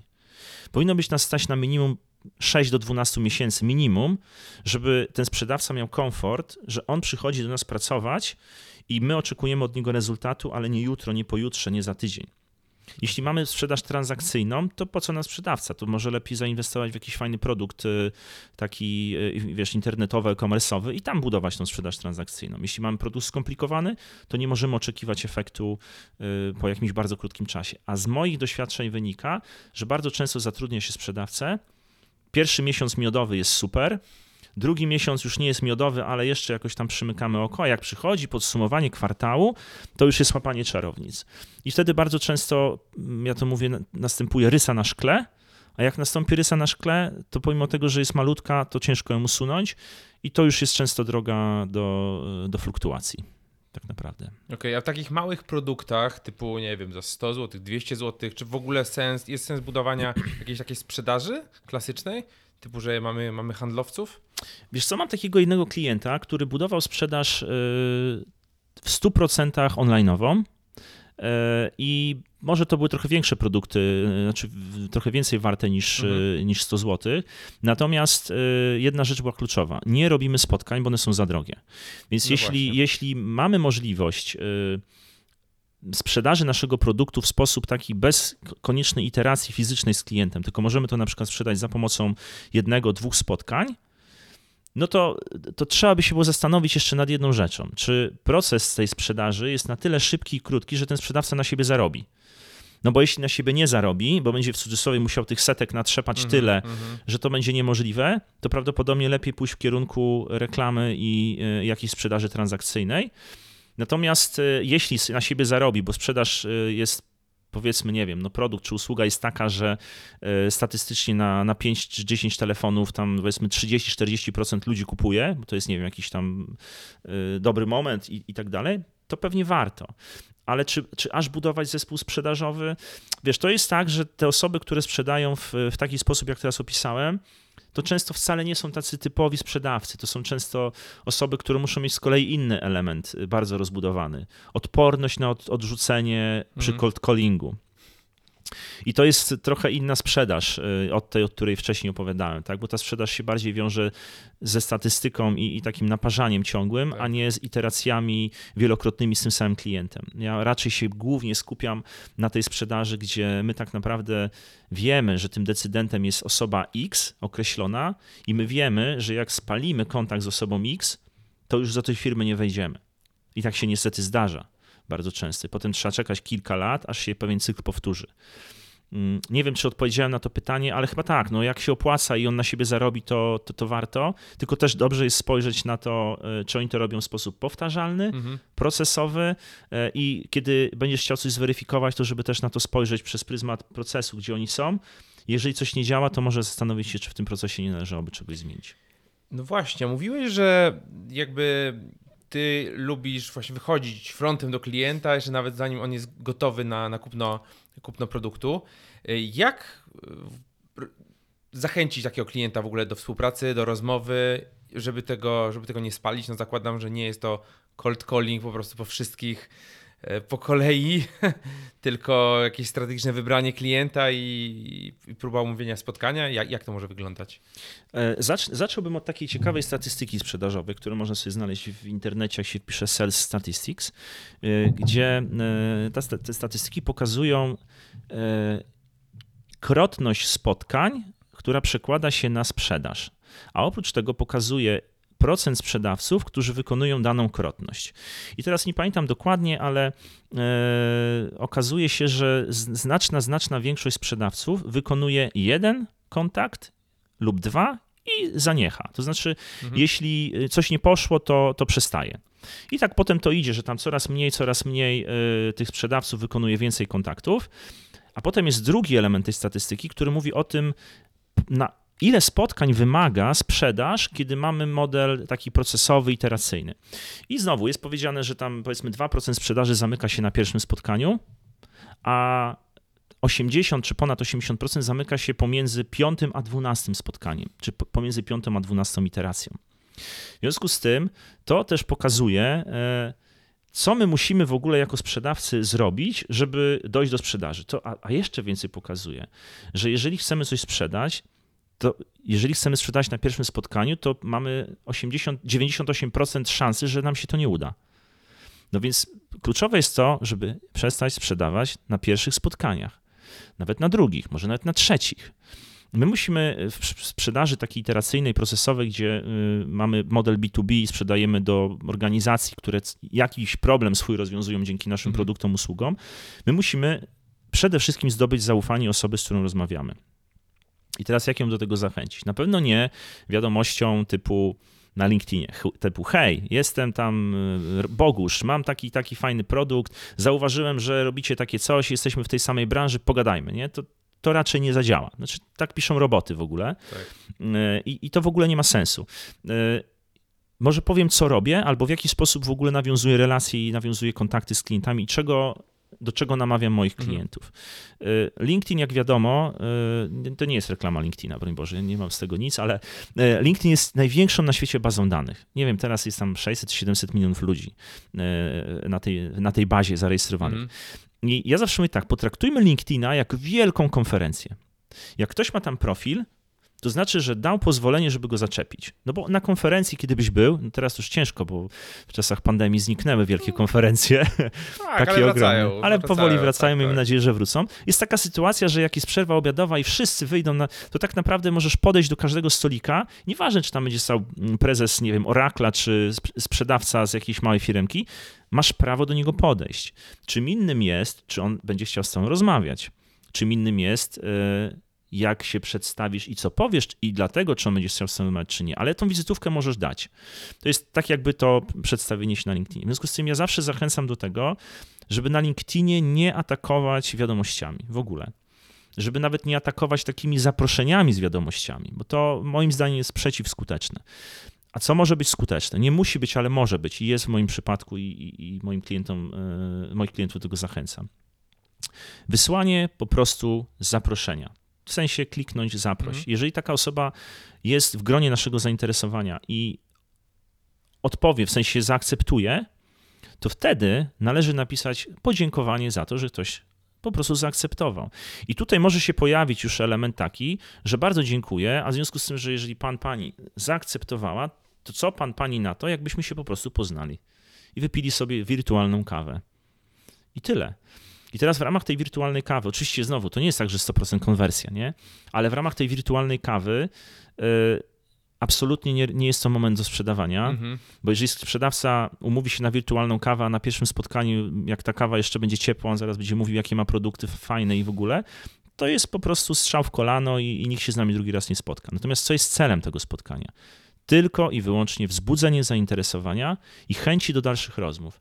Czy musimy się trochę polubić, trochę zaintrygować, trochę rozśmieszyć, to absolutnie nie ma czasu na sprzedaż. Takich spotkań może być jeszcze 2-3, pamiętamy, od 5 do 12 najwięcej y, sprzedaży się dzieje. E, I w pewnym momencie dochodzi do takiego mm, etapu, w którym ten klient już na tyle nas poznał i na tyle nam zaufał, że my mamy prawo do tego, żeby zadać mu pewne pytania o problemy, z którymi on się może borykać. Wtedy to jest naturalne. Wcześniej on będzie na to przezroczysty. On będzie wiedział, że to jest mhm, gra, tak. Nie? że tak naprawdę to. I, ale co ważne, może się okazać, że przy tych czterech, pięciu kawach w ogóle my wpadniemy na zupełnie inny pomysł biznesowy. Może go komuś polecimy, może go zaskoczymy właśnie tym, że my nic mu nie sprzedajemy. E, więc e, jakby odpowiadając na twoje pytanie, ta sprzedaż proaktywna i selektywna, ona musi w ten sposób wyglądać. My musimy wiedzieć, do kogo chcemy iść i co bardzo ważne, musimy wiedzieć, do jakiej osoby chcemy iść. Bo częsty bardzo błąd, który sprzedawcy popełniają, wyobraźmy sobie, że chcesz trafić do nie wiem, weźmy jakąś dużą firmę, niech to będzie Apple, tak? Duża firma międzynarodowa, chcemy coś im sprzedać. No i teraz wiadomo, że do właściciela, prezesa i tak dalej ciężko nam będzie dotrzeć. No to co, będziemy przeglądać sobie na LinkedInie e, firmy Apple i ktoś się z nami polubi. No i powiedzmy, że wysłaliśmy 15 zaproszeń, ktoś odpowiedział. Odpowiedział project manager. No i sprzedawca zaczyna z tym project managerem rozmawiać. No i w ogóle super, jakie fajne pomysły mamy, nie? I w ogóle tak, ekstra, że się odezwałeś, w ogóle czegoś takiego szukamy, nie? Jest fajnie. Tyle później się na koniec okazuje, że nawet jeżeli przejdziemy jakiś proces weryfikacji, na, nawiązywania, tych, budowania tego zaufania, będziemy wiedzieli, że on czegoś może potrzebować, to na koniec usłyszymy na pewno jedną frazę. To ja z tym teraz pójdę do zarządu. I teraz to jest ta fraza, ale ta mhm. fraza może być poprzedzona jeszcze tym, że jeżeli ja będę w międzyczasie chciał pójść do zarządu, to sprzedawca, czyli ja w tym momencie, będę miał problem z obejściem tej osoby. E, bardzo szybko sprzedawcy przyzwyczajają się do osoby, z którą rozmawiają i bardzo szybko osoba, która rozmawia ze sprzedawcą, e, buduje takie poczucie, że to ja jestem kontaktem. Halo, nie wychodź poza mnie, bo to ja z tobą się kontaktuję. Jak pójdziesz ponad, ponad mnie, to jakoś mi obejdziesz i ja będę wtedy zły, albo smutny, albo nie wiem, poczuję się urażony. I sprzedawcy się tego bardzo boją. W związku z tym ja zawsze mówię, jeśli masz wejść do danej firmy i nie możesz od samej góry, ale sprawdziłeś możliwości, mhm. raz, drugi, trzeci, piąty, to ok, badaj sobie na poziomie powiedzmy sponsora, czyli osoby, która operacyjnie może być zaangażowana w to, co sprzedajesz, ale z jedną konkretną intencją. Ten kontakt jest tylko i wyłącznie po to, żeby doprowadzić cię do power sponsora. Nie po to, żeby mu sprzedawać. Jak zaczniemy za nisko, a to jest łatwiejsze, nawet na LinkedInie, to bardzo często będzie nam trudno później mhm. E, dojść do tego miejsca, w którym naprawdę możemy zrobić biznes. No właśnie. Jeszcze jeden temat chciałbym poruszyć, czyli prognozowanie. E, co warto prognozować, czego nie warto? jak podejść do, do tematu prognozowania sprzedaży, tak, oczywiście. No, temat prognozowania y, gdzieś tam się po części już dzisiaj pojawił, natomiast y, wspomniałem o tym sławetnym korporacyjnym Forecast Accuracy i powiem tak, no tutaj znowu niestety albo stety, y, bez dobrze opisanego procesu sprzedażowego trudno mówić o prognozowaniu. Natomiast jeśli chodzi o prognozowanie, to, to warto sobie, mm, zanim się w ogóle mm, za, zabierzemy za to, to znowu warto sobie zadać pytanie, jaki jest tego cel? Po co my chcemy prognozować? Moje doświadczenia pokazują, że e, bez prognozowania trudno rozwijać firmę. Dlaczego? Bo jeśli chcemy firmę rozwijać, to to wymaga inwestycji. A te inwestycje najczęściej pozyskujemy z rynku. W związku z tym, jeśli mamy fajny pomysł biznesowy na zrealizowanie czegoś, żeby naszą mhm. organizację rozwinąć, e, ale nie mamy pewności, jak e, te środki pozyskamy, to bez sensu jest w ogóle coś takiego prognozować. Nie?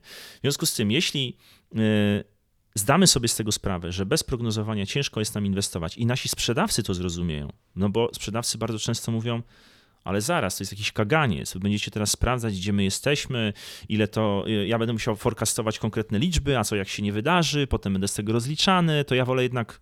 To ja wolę mhm. jednak powiedzieć, że w ostatniej chwili wyjmę asa z rękawa i pokażę, że sprzedałem. Ja zawsze mówię o czymś takim. Y, tak, taką anegdotę przywołuję. Y, pracowałem kiedyś w jednej organizacji, w której sprzedawca nie miał zaliczanej sprzedaży, kiedy ona nie była odpowiednio wcześnie zgłoszona.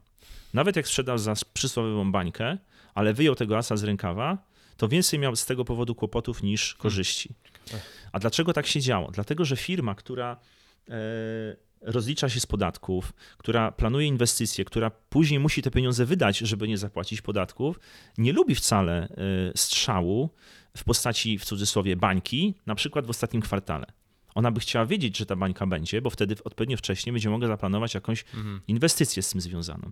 No i teraz na poziomie dużej organizacji tak to wygląda. Na poziomie mniejszej organizacji według mnie jest dokładnie tak samo, dlatego że właściciel może móc chcieć na przykład kupić nowe biurko, nowe komputery, chociażby nowy telefon i tak dalej. To są wszystko środki, które są potrzebne do, do tego, żeby firma funkcjonowała i stanowią jakąś inwestycję. Jeśli sprzedawca nie będzie prognozował sprzedaży i tylko w ostatniej chwili będzie przychodził, że mam, to nie jest dobrze. Ale jeszcze gorzej jest, jeśli będzie mówił, że mam, a w ostatniej chwili przyjdzie i powie, że nie mam. No bo wtedy te potencjalnie rozpoczęte inwestycje mhm. mogą ucierpieć. W związku z tym prognozowanie według mnie jest po prostu tak mocno związane ze sprzedażą, jak nie wiem, jak buty ze sznurówkami. Tak? To po prostu jest jedno, jedno ciało. E, teraz zapytałeś, co prognozować. Znaczy nie, nie wiem do końca, jak na to pytanie odpowiedzieć, ale e, według mnie prognozować należy albo wrzucać do lejka i potem mm, wyciągać z tego jakieś prognozy, te rzeczy, które fakty, te, te szanse sprzedażowe, które faktycznie mają szansę się zadziać. E, istnieje taki, e, mm, takie, nie wiem, powiedzenie, czy, czy gdzieś tam, że przeładowany lejek sprzedażowy, nie wiem, gdzieś coś takiego pokutuje, albo nie wiem, że e, zaśmiecony lejek.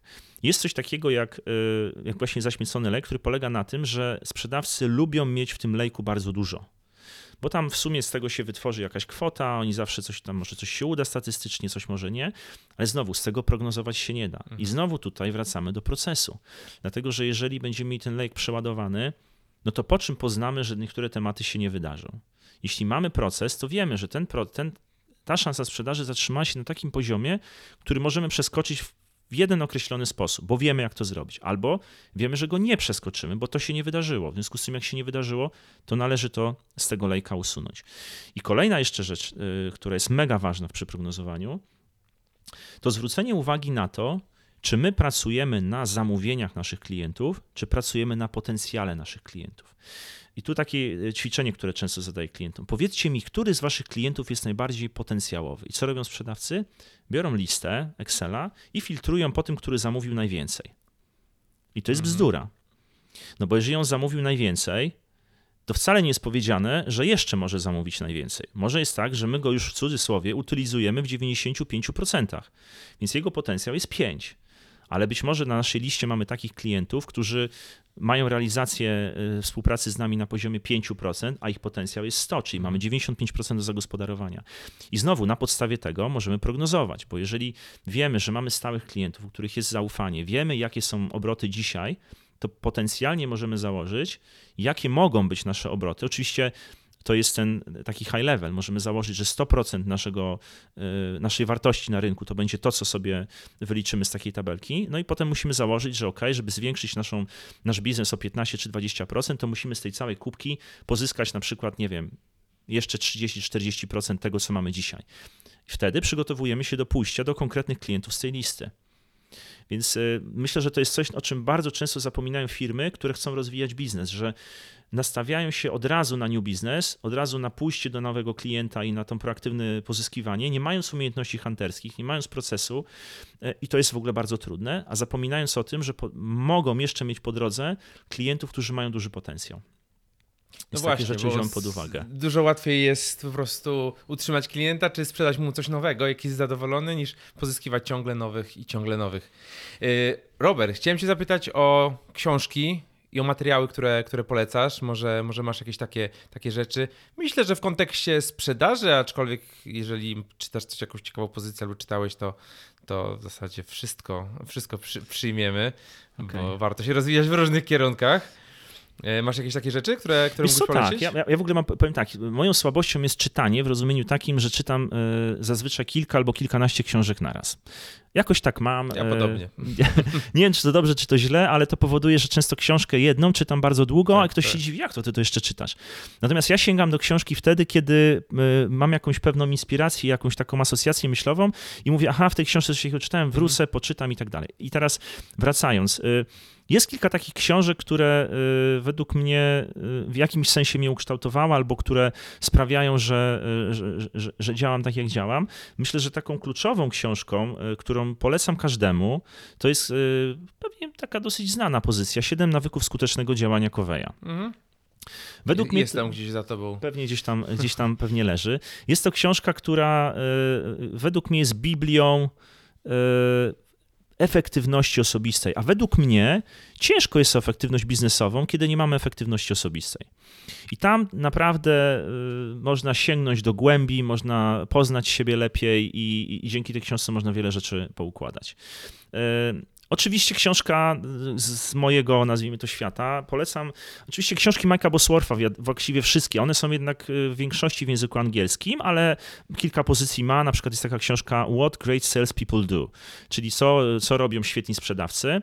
E, I ta, e, ta książka nawet y, w jakimś takim niedosłownym przekładzie, ale w nowym wydaniu pojawiła się po polsku pod tytułem Mistrzowie sprzedaży, jak oni to robią. Tylko ta książka jest takim, tak jak powiedziałem, wznowionym wydaniem i ona zawiera pewne nowe myśli Majka, co nie mhm. znaczy, że są złe, tylko nie jest to odzwierciedlenie jeden do jednego tamtej książki What Great Sales People Do. Książka Solution Selling po prostu, myślę, że warto się z nią zapoznać, ale jeszcze bardziej warto według mnie z pozycją Kifa i Pitsa, e, czyli tego człowieka, który odkupił od Mike'a Boswortha e, tą metodykę. I to jest książka pod tytułem The New Solution, Solution Selling. To jest książka bodajże z 2005 albo 2006 roku, dostępna na Amazonie też w języku angielskim. I ta książka ma taką fajną jeszcze cechę, że ona e, oprócz samej tej powiedzmy takiej wiedzy, którą, która jest zawarta w, w takim pierwszym tomie, ma mhm. taką drugą książeczkę, która jest typowym takim ćwicze, taką książką ćwiczeniową, nazwijmy to. To myślę, że warto. Bardzo podobała mi się ostatnio książka e, e, Świat Schrödingera.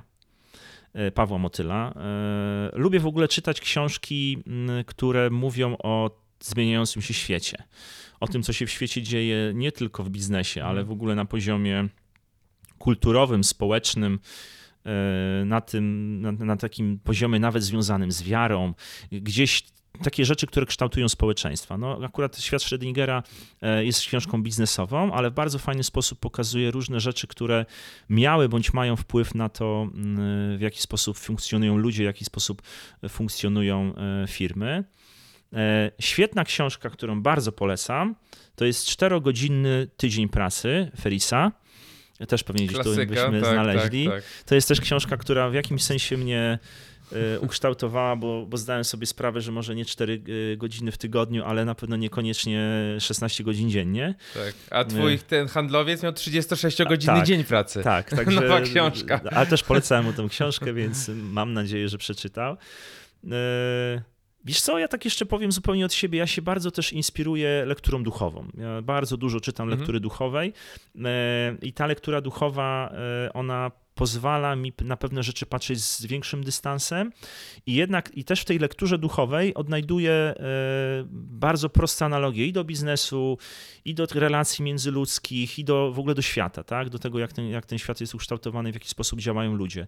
Więc e, no, oczywiście Pismo Święte, tak? E, to, to jak najbardziej jako taka ponadczasowa pozycja. I tak jak powiedziałem, czytam wiele książek. Jak teraz sobie od, mam w głowie otwarte, to, to kilka książek jeszcze gdzieś tam jest na liście. Nie będę wszystkich wymieniał, bo nawet wszystkich tytułów nie pamiętam, To nawet dużo na, czytam. najwyżej podeślesz i Dokładnie. dodamy do notatek Natomiast umysł książki. miliardera, umysł miliardera e, myślę, że też e, spodziewałem się trochę czegoś innego po tej książce, ale jako e, książka e, zawierająca garść inspiracji, które można w każdej chwili sobie przeczytać i polecieć dalej, to myślę, że, że fajna. Tak, i polecamy też podcast właśnie mój z, tak z. Rafaelem, akurat to nie, nie, zdalnie, nie, nie tutaj w studiu, bo on gdzieś był za, za granicą, ale, ale też fajnie, e, fajnie, fajnie to wyszło. E, Okej, to także wszystkie linki znajdziecie e, w notatkach do tego odcinka, Wszy- wszystkie książki, które polecałeś, jeżeli jeszcze coś tam ci wpadnie do głowy, Okej, to po prostu uzupełnię. mi podeślij, to, to dodamy. Powiedz, gdzie cię można znaleźć, jakby ktoś się chciał skontaktować i e, na tą wirtualną kawę na przykład. Ja jestem fanem LinkedIna. Powiem szczerze, że od kiedy e, zacząłem tak, e, powiedzmy, aktywnie działać na LinkedInie, praktycznie wyeliminowałem maila. Właściwie w ogóle wyeliminowałem maila z, z takiej korespondencji bieżącej. E, e, Kontakty, uma- umawiam się poprzez LinkedIna, kontaktuję się poprzez LinkedIna z osobami, z którymi z kolei pracuję blisko, współpracuję, tworzymy sobie grupy na różnych tam Mhm. so, nie social mediach, tylko takich komunikatorach typu Slack, WhatsApp i tak dalej. Natomiast znaleźć mnie najlepiej na LinkedInie. E, Miałem swoją domenę, mam swoją domenę pod BG Consulting, czyli tej firmy, którą prowadzę, ale ona ostatnio została zablokowana ze względu na to, że przygotowuję się do promocji książki i mm, mam już domenę, pod, pod którą będzie ta, ta książka promowana. Ona ma, to jest domena Przestań wreszcie sprzedawać. I dopiero ta domena będzie tak naprawdę mówiła o mnie. Ta, ta, ta BG Consulting mówiła trochę o firmie, więc ja ją wyłączyłem, bo to byłoby niespójne. Mhm. E, Przestań wreszcie sprzedawać będzie o mnie, o tym, co robię, o to, jakie, e, w jakich elementach mogę pomóc. I myślę, że ta domena rozwinie się do tego stopnia, że mm, docelowo e, będzie tam podlinkowana pewnie strona po prostu do strona mojej firmy. E, Dlatego w tej chwili najlepiej mnie szukać na, na LinkedInie. Na Facebooku jestem, ale bardziej prywatnie, więc biznesowo zdecydowanie. No i LinkedIn. również można wejść na spinme.io, tak? Oczywiście. konto i zacząć korzystać z aplikacji. Tak, oczywiście do tego zapraszam. Spinme.io, jak powiedziałeś, czyli pisane, tak jak słyszymy, z angielska, e, .io. E, jak założycie konto, to ja to będę widział, więc pewnie się odezwę. E, będę mógł zaproponować jakiś onboarding. Natomiast zachęcam do przetestowania i tak naprawdę do mm, takiego spojrzenia na SpinMe w, w, w kontekście chociażby tego, o czym dzisiaj mówiłem. Bo nie znajdziecie tam, tam się nie znajdzie typowych, e, nazwijmy to, mechanizmów CRM-owych. Mhm. To jest niestety trochę, niestety albo stety, z mojego punktu widzenia stety, z punktu widzenia niektórych e, osób e, niestety, e, trochę inaczej zbudowany system i to jest to, co powiedziałeś. Czy produkt jest zły, czy, czy rynek, do którego e, aspirujemy, nie do końca trafiony. Ja raczej jestem zdania, że produkt nie jest zły, tylko jest do niego potrzebna odpowiednia nisza. Robercie, dziękuję serdecznie za rozmowę Dziękuję bardzo. i mam nadzieję do usłyszenia wkrótce. No i czekam, czekam na, na Twoją książkę. Tak, e, mam nadzieję, że niebawem będę się mógł nią pochwalić, a może też będzie to okazja do kolejnej rozmowy. Super. Dzięki bardzo Dziękuję bardzo. I to jest wszystko w dzisiejszym odcinku. Mam nadzieję, że odcinek Wam się podobał. Dajcie mi znać koniecznie, czy e, wdrożyliście którąś z rzeczy, o których mówiliśmy. E, Ja też przekażę Robertowi. Natomiast jeżeli macie ochotę się spotkać, pogadać z Robertem, tak, to można, można go zaczepić na LinkedInie na, na wirtualną kawę. Mm, Ja Wam dziękuję za dzisiejszy odcinek. E, Zapraszam do kolejnego i zapraszam do naszego darmowego newslettera dla twórców startupów, dla programistów, dla osób, które, które chcą budować własne produkty na akademiasas.pl za darmo. Jeden mail w tygodniu, trendy, strategie, case study, historie startupów, wszystko co najlepsze za darmo. Mm, I zapraszam do następnego odcinka. Myślę, że e, będzie bardzo ciekawie. Do usłyszenia, do zobaczenia.